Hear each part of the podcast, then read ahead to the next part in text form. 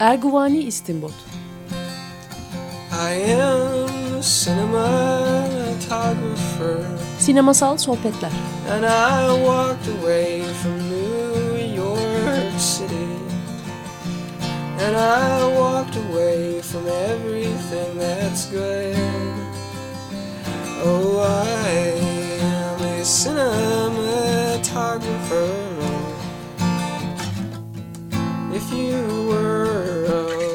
Hazırlayan ve sunan Cüneyt Cebenayak.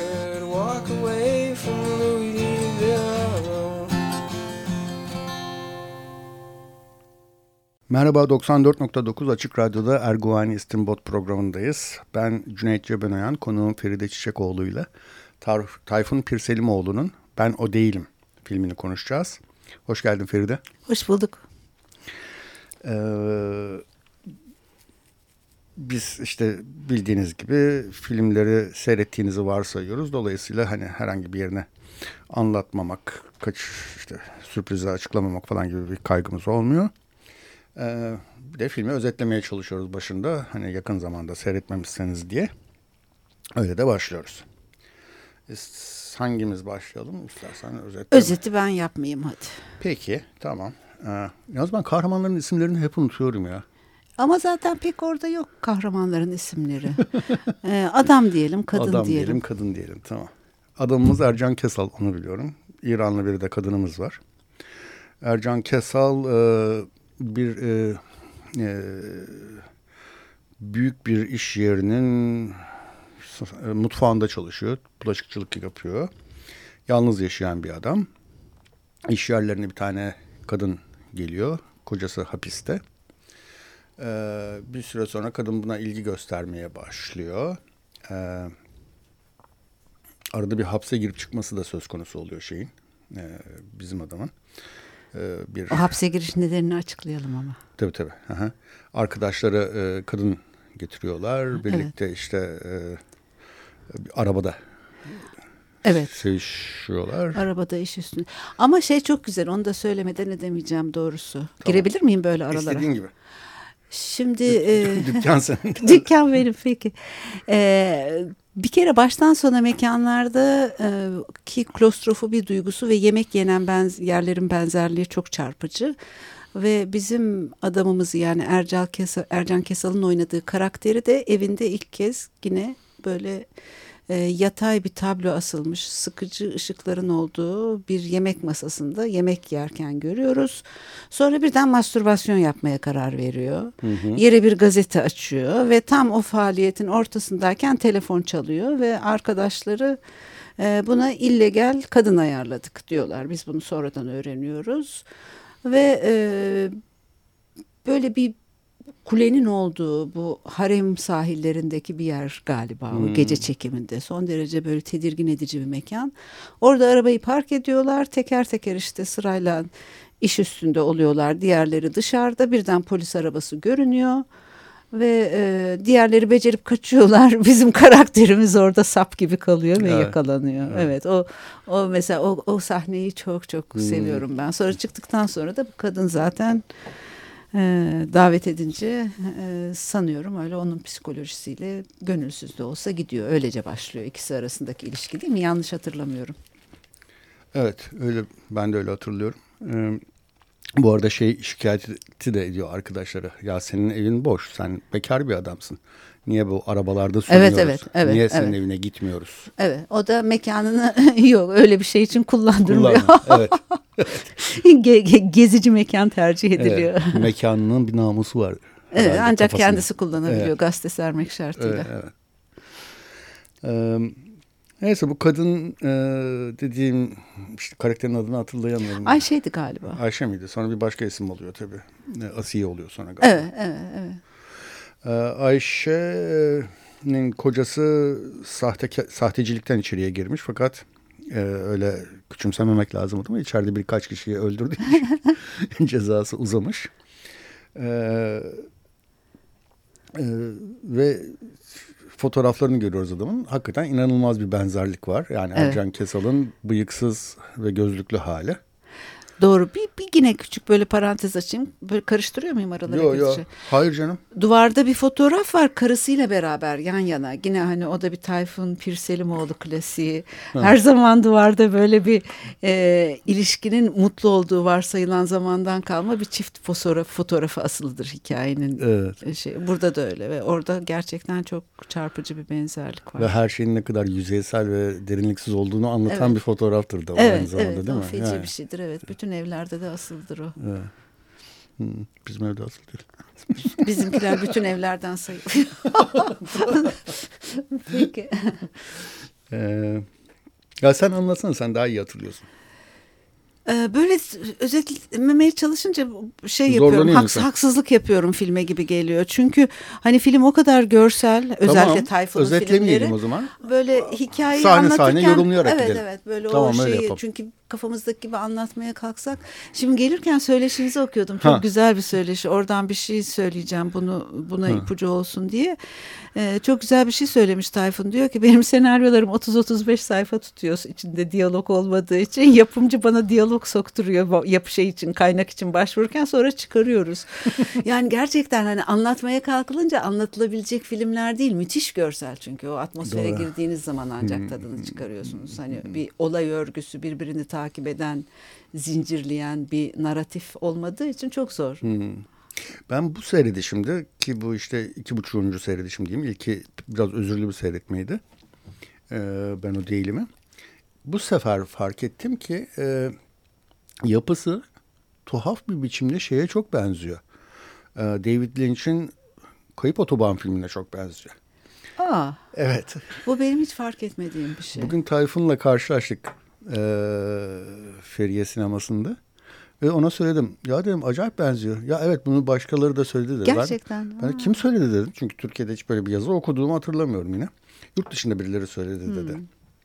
Hakikaten de o yapıyı hatırlatayım istersen. Lost Highway'de bir müzisyenimiz vardır. Esmer bir kadınla birliktedir. Bir aşamada onu öldürür. Hapse girer. Ve hapiste bir başka insana dönüşür. Sonra o başka insan yine aynı kadınla bu sefer sarışın olmuş kadınla bir arada olur. Ve film bir şekilde başladığı noktaya döner. Evet, başladığı evet. noktada işte kapı zili çalınır. Evet. Ee, işte ne Loran'dır, Dick Loran öldü de, demektedir. İşte filmin başında Dick Loran öldü sesini duyarız ama kimin söylediğini duymayız. Bu sefer işte filmin kahramanı kendisi Dick Loran öldü diye evet. şey söylemektedir. Şimdi şeyde de bu filmde de Ercan Kesal e, bir kadınla birlikte oluyor. Siyah saçlı bir kadınla. Filmin ortasında kadın ölüyor. Hı hı. Fakat kadının öldüğü sahne çok tuhaf bir sahne. Yani e, Tayfun Pirselimoğlu hemen hemen hiç müzik kullanmaz. O sahnede müzik var. Hı hı. Ve böyle bir uykuya dalma var. E, tıpkı kahramanımızın değiş şeyde kayıp otobanda değişim geçirdiği süreçte de bir uykuya dalar uyanır başka birisi olmuştur. Uykuya dalar uyanır kadın yoktur. Ve e, ondan sonra Ercan Kesal kadının kocasının kimliğini ve adını e, benimser. Hatta onun dövmesinden yaptırır. Evet. E, onun gibi onun gözlüğünü takmaya başlar. Ve kadınla tekrar karşılaşır. Bu sefer kadın sarışın olmuştur. Aynı Lost Highway'deki gibi. Ve evet. film bir şekilde başladığı noktaya hemen hemen döner. Biraz değişiktir tabii. Aynısı değildir tıpatıp. Ama e, böyle bir Möbius şey der, bantı derler ya. Evet, evet, evet. Öyle bir yapısı olan bir film ve tıpkı şeyin yapısı da aşağı yukarı böyle. Yani e, Kayıp Otoban'ın yapısı da aşağı yukarı böyle. Şimdi şey enteresan tabii belli temalara ilgi duyan ve e, kendi içine benzer şekillerde bakan yönetmenler, yazarlar, sonuç olarak çok benzer şeyler, benzer temalar etrafında dolaşıyorlar. Zaten bu kendi üstüne dönme, başladığı yerde bitirme, e, mekanların, ortamların hatta zamanların değişmemiş gibi görünmesine rağmen karakterin değişmiş olması teması üzerine. Siz de 2010'da Mithat Alan Film Merkezi'nde yaptığınız söyleşide e, çok böyle güzel açmışsınız onu, derinine inmişsiniz. Hatta Tayfun onu biraz daha mistik daha doğu düşüncesi çerçevesinde de açıklamış. Hı hı. Ee, biraz tasavvufla da bağlantı kurmuş ama sonuçta hani linç tasavvufla ilgili olmasa da demek ki hani varlık ve yokluk, ölüm ve hayat üstüne düşünmeye başladığınız zaman o döngüye dair temaların çakışması galiba kaçınılmaz hmm. oluyor. Linçle transandantal meditasyon. Var mı? Ha, öyle. Ben öyle o kadar yakın tanımam. O çok linç. ciddi hem de. Aynen. Adam dünya görüşü o yani. Anladım. E o zaman uzak değil demek Değil ki. mi? Hmm, bir meditasyon durumu varsa hmm. ya. Evet. Öyle, böyle işte.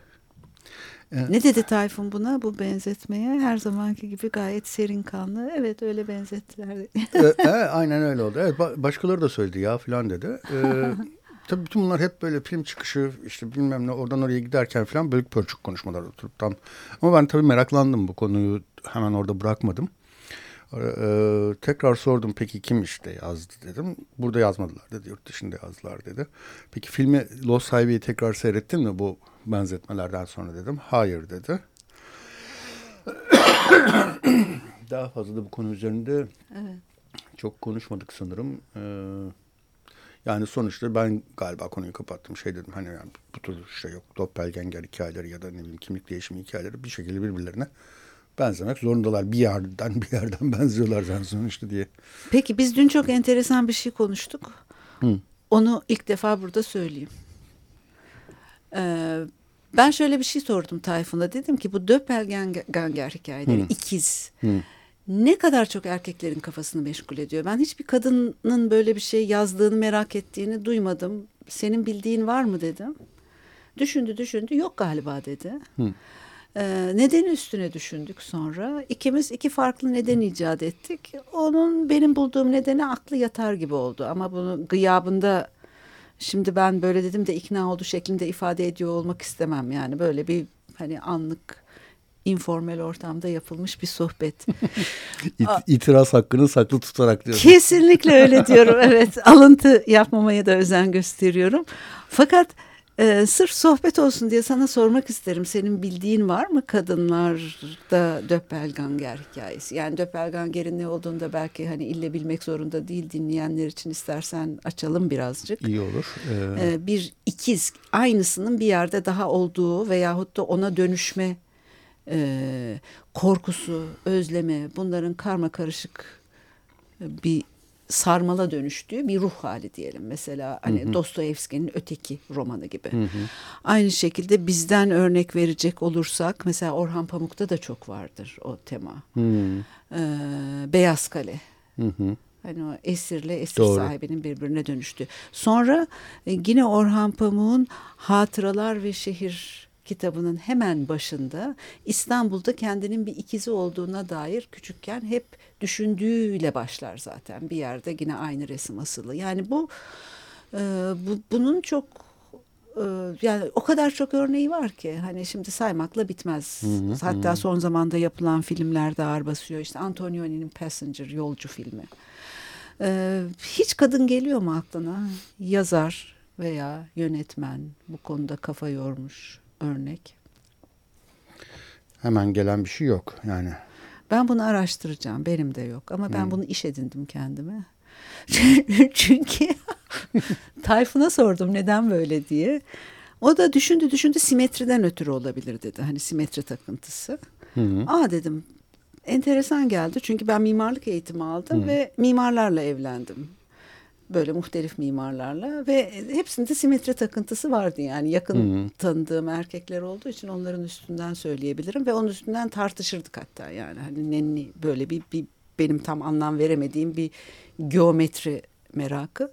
Bu arada şeyin bayağı simetrik bir film olduğunu söylemek tabii, lazım. Tabii, ben tabii, o değilim. Tabii, ha. tabii. Yani o başladığı yerde bitme mevzu hmm. da öyle zaten. Evet, evet. Yani hep o kendi üstüne dönme filan. Ee, dolayısıyla ben buna ikna oldum. Sonra ben başka bir şey söyledim. Benim söylediğim şuydu. Hı. Ee, erkeklerin doğurma şansı olmadığı için kendinden bir tane daha yaratma çabası olabilir mi acaba? Hani başka türlü çoğalma şansı yok. Bari kendimden o kendime olan hayranlığımı kendimi bir tane daha yaparak Tayfun güldü biraz düşündü ya bu da olabilir dedi. biraz daha düşündü galiba bu daha doğru dedi. Kulaklarını çınlatmış olalım buradan. Valla ben de şimdi hemen ilk aklıma gelen şeyi söyleyeyim. Erkek denildiğin yaratık hep böyle bir güçlü olmaya, işte her şeyi egemenliği altına alabileceğine inanmaya, işte süper kahraman olmaya falan hayalleriyle büyür ve onun olamadığını e, fark eder. Bir tür iktidarsızlıkla yüzleşir. Belki iktidar sahibi bir ikinci e, varlığın olması e, hayali oradan doğuyor olabilir mi? Yani ama bu ne bileyim ben kadında da benzer bir şey olabilir. Belki kendisinin dünya güzeli olmadığının farkındadır da öyle bir. E doğru ama, ama işte her çocuğum daha iyi olacak. fiziksel bir değişiklik olur o. Şeyde erkekte e, ruhsal bir şey gücü. Cüneyt hemen bir şey söyleyeyim. Kadın ancak daha güzel olmak için ikizini ediniyor. Erkek o zaman daha güçlü olmak. olmak için ikizini işte, elde ediyor gibi bir e, klişe ye saplanmış durumdasın. Oradan çabuk çık mı diyorsun? Evet. Aynen öyle diyorum. Ama yani bir klişeye saplanmadan nasıl bir genelleme yapabiliriz ki? Nasıl bir açıklama yapabiliriz ki? Senin dediğin de o zaman şey simetri merakı da ya da işte ne bileyim o da bir klişe olabilir doğurma mevzu. Olabilir doğru ama bunun biraz daha biyolojik temeli var gibi ama haklısın tamamen. Kadın doğru diye bir şey de yok. Doğru ha, bir yani. bir berabereyiz. Hemen iptal edelim bu konuyu. Peki. Ee, madem böyle bir sessizlik oldu bir müzik çalalım mı? Aklıma e, iki tane güzel şarkı buldum. Filmimizin aslında içinde pek bir şarkı falan geçtiği yok. Zaten Tayfun Pürselimoğlu müzik neredeyse kullanmaz. Bu filmde istisnai bir şekilde var.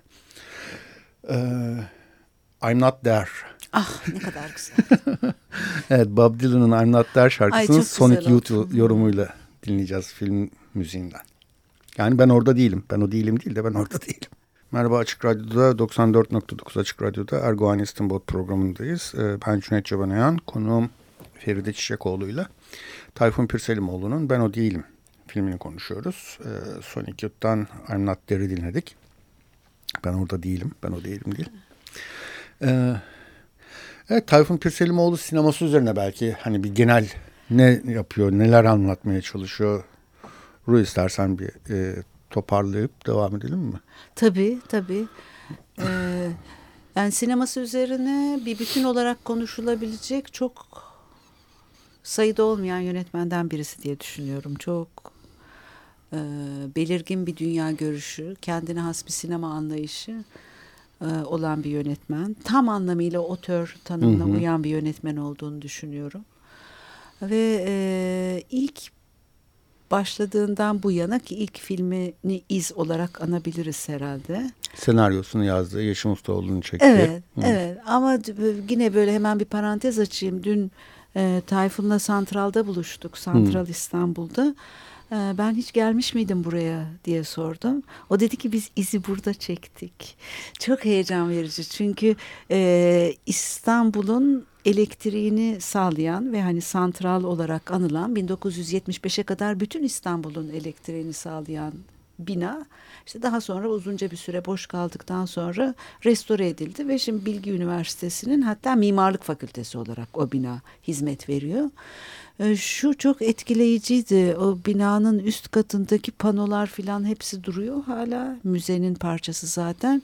Ve orada görüyorsunuz işte elektrik panosu yazıyor hmm. böyle Zeytinburnu, Samatya falan filan düğmeler hmm. duruyor. Hmm. O, o, o zamanki şey içinde hani bir problem oldu. Orayı kapatınca o semtte elektrik gidiyor. Böyle İstanbul'un çok daha o, ulaşabil, ulaşılabilir, bambaşka bir dönemine tanıklık ediyorsunuz orada. İki kontrol panosuyla Hı -hı. elektriği idare edilebilen bir İstanbul. Ve 75'ten sonra işte aşağı yukarı bir demek ki 20 sene mi 95 e, midir şey iz daha mı öncedir? Hangi seneler daha önce? 80'lerin sonu mu? Öyle bir zaman galiba. Şimdi yanılmayayım yanıltmayayım dinleyenleri de. Fakat e, binanın terk edilmiş olduğu ve içine girmenin de henüz izinli olmadığı bir dönemde böyle biraz korsan bir şekilde duvardan atlayarak filan o mekanı keşfetmişler. Ee, çok enteresan oldu dün tekrar hmm. Tayfun'u orada görmek tabii. Şimdi bilmem kaç bin kişilik bir üniversitenin olduğu bambaşka bir yer. İstanbul'un her tarafı gibi bir transformasyon geçirmiş durumda.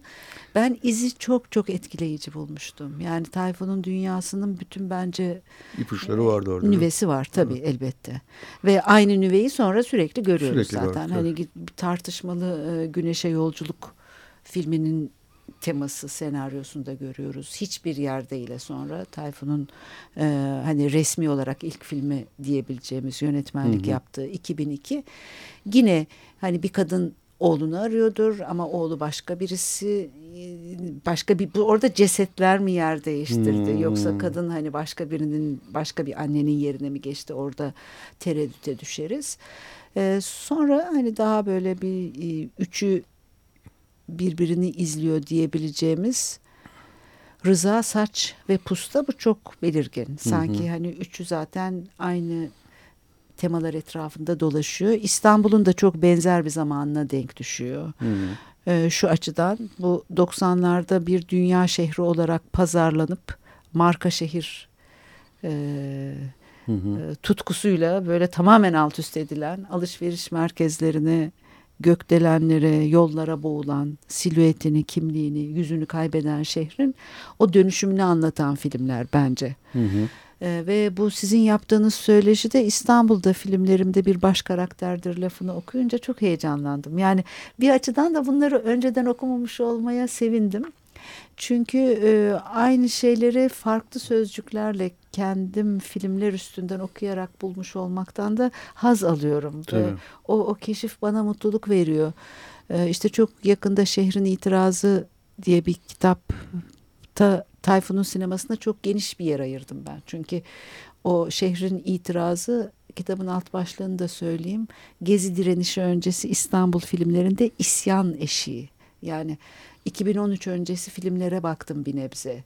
Bu 2013'teki gezi direnişini acaba filmlerde hissedebildik mi? O sıkıntıyı, o şehir sıkıntısını, şehrin hı hı. atan ve patlamaya hazır nabzını diye. Ee, onu Tayfun'un filmlerinde çok etkili bir şekilde hissettiğimizi düşünüyorum. Evet aynı konudayım. Hatta hatta böyle bir paralelle tabii ben e, bu e, Tayfun'un Yolcu filminden Antonioni'nin Yolcu filmine benzer şekilde e, Ben O Değilim'in senaryosunu yazdığını sizin söyleşide 2010'daki adını vermeden filmin söylediğini de bilmeden o benzerliği de keşfetmiş olmanın yine coşkusuyla e, sonra Tayfun'un bu üç filmiyle Antonioni'nin Yolcu filminden önce yaptığı üç filme de baktım ve o yine hani çok hmm. iyi bildiğimiz filmler onlar. E, macera, e, gece ve nedir üçüncüsü? Bak bir anda. Eclipse. Güneş tutulması Yok, değil. O dördüncü. Batan güneş mi? Ay evet evet batan güneş doğru. Eklips asıl. Hmm. Yani o üçlüdeki böyle o sıkıntı şehirlerdeki e, yıkılmanın, dökülmenin, yüzünü kaybetmenin içinde dolaşan insanlar. E, o temalar arasında da çok e, yakınlıklar olduğunu düşünüyorum. Hı hı. Yani yine aynı şey hani böyle David Lynch'ten mi etkilendi? Hayır bence. yani o aynı ruh halinin e, benzer bir sinemasal ifadeye kavuşması gibi. Hı, hı. Antonioni ile olan benzerlik konusunda da aynı şeyi düşünüyorum. Yani bir şehrin yüzünü kaybetmesinin yarattığı sıkıntıyı burada anlattığı zaman ister istemez e, görsel dil akrabalık taşıyor. Hı hı hı. Ee, şey bana çok enteresan geldi. Ee, bu e, isyanlar şehir e, lerde gerçekleşen insan, isyanlarla işte 68 isyanıyla Türkiye'de 1 Haziran ya da neyse 1 Haziran isyanı diyelim, Haziran isyanı diyelim. Onunla, bunların hep böyle bir geçmişinde bir şehirleşmede bir kriz dönemine, evet. bir büyük bir değişim dönemine karşılık geliyor saptamasını yapman bana çok hoş ve enteresan geldi. Ah teşekkür ederim. Yani evet krizlerin böylece iyi yanını bir patlamaya dönüşme umudunu görme isteğinden de kaynaklanıyor olabilir ama tam da öyle değil galiba. Çünkü hani Paris Komünü'nün öncesine baktığımızda Hı. 1871'in öncesine yine çok büyük çaplı bu Haussmann'ın e, şehri kesip biçmesi ve hı hı. tamamen dokusunu değiştirmesi var. Yani hı hı. o e, e, böyle bir doku, böyle bir ritim olduğunu düşünmek, isyanları beklemek açısından iyi. Hı hı. Bir yandan da şöyle de olabilir. Ee, yani 68 nereye vardı? Hani vardığı yer çok da parlak değil. Aa, hiç öyle düşünmüyorum katiyen. Ha. Evet. Niye, Bence niye? Değil. Ama insanların kafa yapılarını değiştiriyor. Yani hani o böyle hani ille iktidarın el değiştirmesi anlamında katiyen söz etmiyorum. Çünkü hmm. iktidarlar el değiştirdiğinde değişen bir şey olmadığını yeterince gördüğümüzü düşünüyorum. Hmm. Yani düşünelim işte bütün 20. yüzyılda iktidarlar el değiştirdi. Hmm. Bir şey değişti mi? Değişmedi. Değişmedi. Yani. Yani ben, ama ben, ben şey açısından da bir şey değişmediğini düşünüyorum. Ee, eşitsizlik dediğin yine eşitsizlik. Sömürü Ama çok fark yine, var öncesinde. Yine sömürü. Ya, bugünlerde ya. daha kötü ya.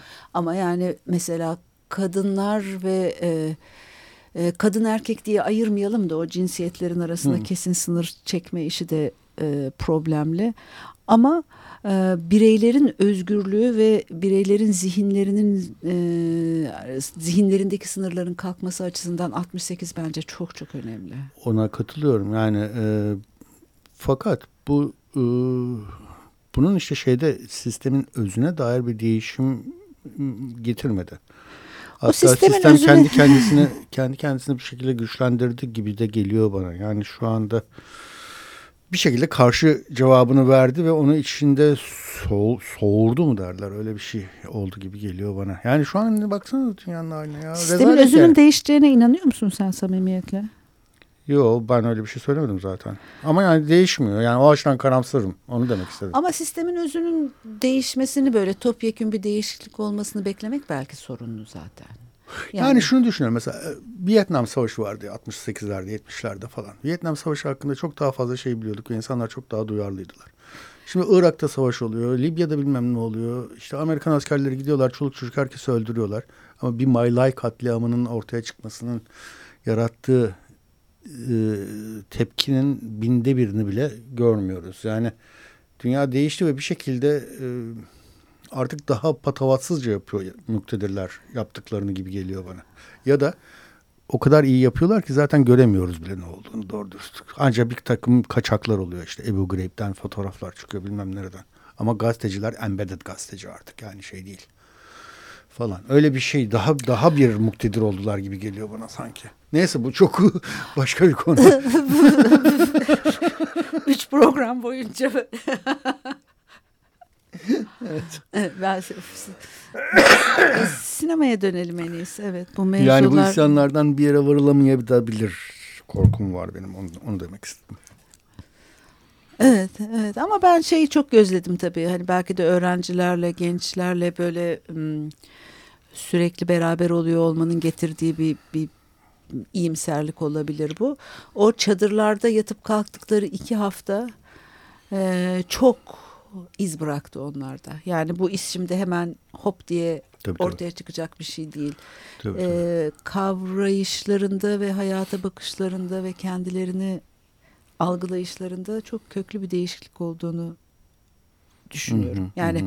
o yıllar içinde uzun vadede çıkacak olan bir şey. Hı hı. Çünkü hop diye zaten değişen şeyler yine hop diye geri alınıyor. o, o, o onlar çok parlak Fazla hızlı gidemiyorsun. Değil. Fazla hızlı Tabii. gidiyorsan fazla hızlı bir şekilde geri geliyorsun. Aynen yani bir de o e, hani hep söylediğimiz çok sık anılan e, gezi dönemindeki espri düzeyi, yazılan sloganların yaratıcılığı, o dönemin böyle o renkli, müzikli e, duygusu e, bence tek tek insanların kafa yapısında, hayata bakışında kalıcı izler bırakacak. Yani bu kuşak diyelim ki 10 sene, 20 sene sonra işler yapmaya başladığında e, hep onu bir referans alacaklar. Doğru. Peki Tayfun Pirselimoğlu sinemasına geri dönelim. Yani özet olarak şunu diyoruz. Öz, öz olarak daha doğrusu özet olarak değil. Ee, İstanbul'da veya Türkiye'de büyük bir kentsel dönüşüm süreci yaşıyoruz ve bu sürecin sıkıntısı bireyler üzerinde de kendisini gösteriyor, etkisi kendisini gösteriyor ve Tayfun'un sineması bu sıkıntıyı ve o sıkıntının içindeki bireyleri anlatan bir sinema. Evet, evet bunu böyle söyleyebiliriz doğru. Hı-hı. Ve e, çok da hikayesi anlatılmamış. Evet. İnsanları o, anlatıyor. İnsanları anlatıyor aynen öyle. Çünkü o söyleşiden hep referans veriyorum. Çünkü birçok şey orada konuşulmuş. Hani 12-13 milyonluk şehirde biz işte en çok 2-3 milyonu görerek yaşıyoruz. O geri kalan 10 milyonu çok da görmüyoruz. Ben de oralara gitmeyi, ha. o hikayeleri anlatmayı seviyorum diyor. İşte yani demin anlattığın e, izi e, o izbe terk edilmiş elektrik e, merkezinde yapabilmiş olması da Tayfun'un bir özelliğini gösteriyor. Evet. Gerçekten Tayfun sürekli dolaşıyor evet, ve şehri evet. keşfediyor. Yani bilmediği yeri yok gibi. Yani başka bir yerlere gittiğimizde de ben onu gözlemledim yani. Başka e, şehirlerde de dolaşıyor mu? Dolaşıyor. Erivan'a gidiyor mesela hemen çıkıyor saatlerce yürüyor. Bütün, ha, ne kadar güzel bir yani şey. her yerine bakıyor. İşte Öyle bir korkusuzluğu da var. Yani böyle hani başıma bir şey gelir mi işte benim için ne derler ne yaparlar öyle bir şey. Mesela Hı. hiç öyle bir duygusu yok. O benim Hı. çok çok hoşuma gidiyor. Hani bilmediği bir şehirde de demek gidip kaybolabiliyor tek başına. Evet, evet. Ya ben bir de şey yani ne bileyim ben bildiğim yerlerde dolaşırım hep. Yani işte Beykoğlu, Şişli neyse oralar işte. Evet, Galata. Ha, yani o altın şehir mesela pustaydı değil mi? Evet evet evet. Yani İnanılmaz bir yer gerçekten. Orada durmak dahi istemem. Zaten o söyleşide de konuşuyoruz onu. Evet evet o ısrarla birkaç kere inelim. hani gitmek istemiyor musun? o da hayır diyor ısrarla. Çok şeker. evet ya. Yani oralar o kadar iç karartıcı yerler geliyor ki bana. Hani ama işte İnsanlık insan, dışı geliyor bana. Ama işte insanlarla konuşmaya başladığın evet. zaman öyle değil. Hatta değil diyor ya dert paylaşmaya başladığın zaman bu bizim alışkın olduğumuz semtlerden daha da belki sahici veya daha açık Yo, bulabiliyorsun olabilir. insanları. Bir de şey var işte e, Tayfun Peselomoğlu sinemasında en başından beri dediğimiz gibi izden beri hep böyle bir başka kimliğe bürünme, bir başkası Hı. olma. İşte de işte o doppelganger evet. hikayeleri. Böyle bir izlek var. Bu sence nereye oturuyor? Yani ne demek bu ya da? Ya aslında demin, demin de, o simetriden bilmem neden söz ettik ama. Evet. Tayfun özelinde ne olabilir bu? Yani yine ölümle hayat arasındaki ilişkiye bakışıyla ilintilendirebiliriz hmm. belki. Ee, hani yok olduğun zaman bir başkası mı oluyorsun? Veya hmm. hep kendimiz miyiz? Başka birine dönüşüyor muyuz? E, gibi. Yani felsefi olarak öyle düşünebiliriz ama tabii Tayfun'un bir de çok görsel bir yanı var yani ressam bir taraftan da. Yani o ilk başta hemen simetri demesinin arkasında da belki öyle bir hı. düşünce var. Yani sonuçta aynaya bakma, ayna yansıması. Hani ben o değilim de çok var ama bütün filmlerinde de o da var. Hep hı. camda bir yansıması vardır karakterlerin. Hı hı hı. Yani mutlaka bir yansımayla beraber ve o ben o değilim de bir şey var böyle. E, yansıma parçalı yansımaya bir devam ayna. ediyor. Evet. Evet, parçalı bir ayna bu. Yani özne yok oluyor ama yansısı aynada sonsuz bir biçimde tekrar ediyor. O şeyde de Rıza'da da yani hepsinde var da mesela Rıza'da da o tuvalet sahnesindeki aynaya baktığında tam hani o bir cinayet e, öncesi yine orada da böyle çok parçalı başka yansımalara dönüşen bir görüntü var. Onun için sadece felsefi boyutuyla değil de ben o yansıma, simetri, görsel olarak hani kendimizi nasıl hmm, algılıyoruz hmm, onlarla da belki bağlantılı olabileceğini düşünüyorum. Hani hmm. insanın kendi kendinin farkına varması Lacan'a inanırsak annesinin kucağında aynaya bakınca oluyormuş. Hmm, hmm. Ya da yani işte hani e, Narsissus'un suya bakıp kendini görmesi. Kendini dışarıdan görmeyince kendinin farkında değilsin ki. Yani işte elin, ayağın, bedeninin görebildiği kadarı var. Hani bütünümüzü gö- hiçbir zaman görmüyoruz çünkü. Doğru. Hı hı. Aklıma bir şey geldi ve gitti. Neydi acaba? Müzik dinlerken hatırlar mısın acaba? İkinci parçamızı merak ettim. Tamam. Ee, ikinci parçamız da birinci parçayla konuşuyor diyeyim. Ee, şu anlamda konuşuyor. Birincisinde de aynı hatlar ben orada değilimdi. Ben zaten oradaydım şimdi. Yine simetri. yani tam simetri değil. Ee, aynı tersi. Aynı tersi evet. Doğru. Ee, Can Güngör'den dinliyoruz. Ben zaten oradaydım. Can Güngör'den dinledik. Ben oradaydım zaten. 94.9 Açık Radyo Erguvan İstinbot programında ben Cüneyt Cebenayan konu Feride Çiçekoğlu'yla Ben o değilimi konuşmaya devam ediyoruz. Tayfun Pirselimoğlu'nun son filmi. Ee, bu arada ben hani filmin İngilizcesi çok net bir şekilde e, tek bir anlama geliyor. I'm not him. Hı hı. Yani o him de bir mesela kadın değil. Erkek evet. oldu. Çünkü filmi seyredince I'm not her de olabilir. Evet. Çünkü kadın da tekrar bir başka kimlikte karşımıza çıkıyor. Hatta şu da olabilir diye bir saniye. Hatta şöyle de olabilir, okunabilir diye düşünüyorum ben. Ben sıfır değilim diye de okunabilir. Hatta e, o başlıkta bir yazım da var. Bu filme ilişkin değil de e, Ayo Ade'nin e, öteki filmine ilişkin de o Dostoyevski uyarlamasına. Ee, o yüzden ben sıfır değilim yazmıştım. Hı. Mesela bu filmde de şöyle bir şey oluyor. Ee, Ercan Kesal hapishaneye giriyor. Hapishanede bir tane mahkumla hücresini paylaşıyor. O mahkum bir ara işte gürültü yapıyor, ayakkabısıyla demirlere vuruyor ve gardiyanlar gelip bunu işkence ediyorlar diyeyim, dövüyorlar yani. Muhtemelen adam ölüyor. Adamı kaybediyorlar yani daha doğrusu. Ee, adamı kaybettikleri için e, Ercan Kesal'a da sen de yok ol ve sen yoksun. Sen hiç olmadın. Evet.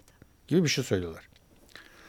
Ee, sanki sen o e, Ercan Kesal'ın canlandırdığı karakterdeki e, dönüşümü tetikleyen şeylerden birisi de o sanki. Ben varım ama yani bu halimle yokum belki başka bir halimle evet. olabilirim gibi. Bu halimin bir kıymeti hayır harbiyesi yok gibi bir şey.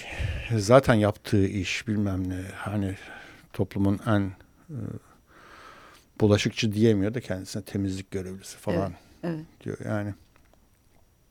İşte öyle yani o, o bir sıfır olma haline isyanın da bir belki e, ifadesi bir başka kimliğe bürünüp başka bir insan olarak var olabilmek ama sonuçta hemen hemen hiçbir şey değişmiyor. Başka bir insan olduğunda da aynı şeyi yaşıyorsun. Hemen hemen aynı şeyi yaşıyorsun. Yani bir, bir, bir, çıkış yok, bir döngü. Ee, belki ufak bir değişim var. Böyle bir ümit var ama aslında onu da çok tartışmasını yapıyoruz. Bence fazla ümit yok diyorum filmlerinde. O, o var diyor. o 2010'da yaptığımız Mithat olan film herkesin evet, de yaptığını söyleşti. Hatta çok sevimli o bir solcu hastalığı diyor. Her şeye rağmen bir umut yok ama umut var gibi. Şimdi o söylediğim bana şöyle enteresan bir şey düşündürdü.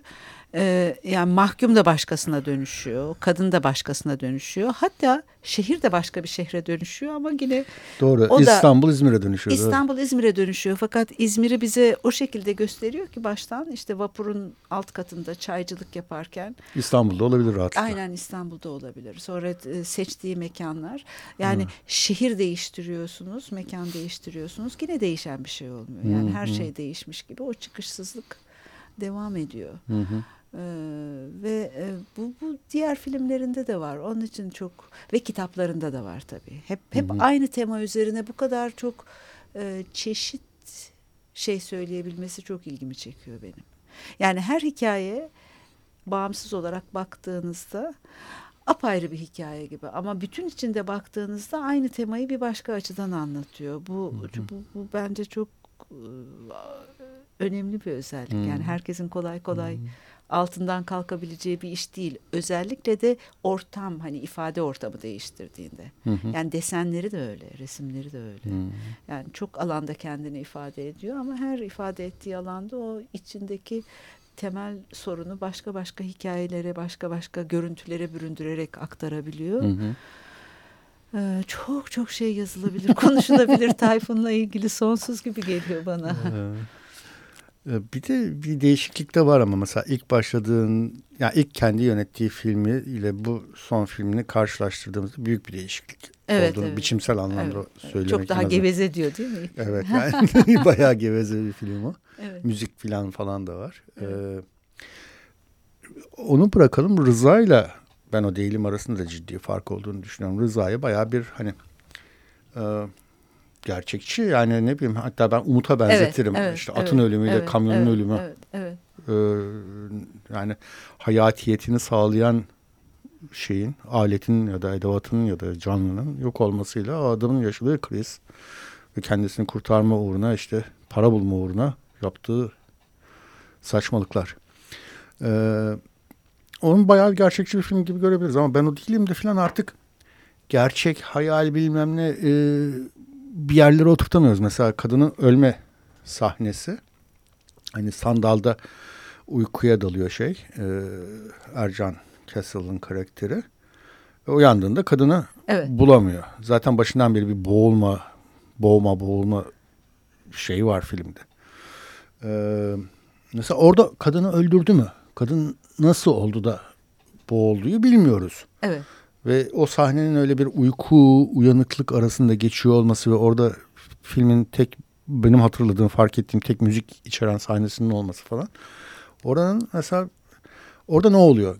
Yani öldürüyor mu kadını? Sonradan karşılaştırdığı kadın aynı kadının e, başka kılığa girmiş hali mi yoksa gerçekten başka bir kadın mı falan.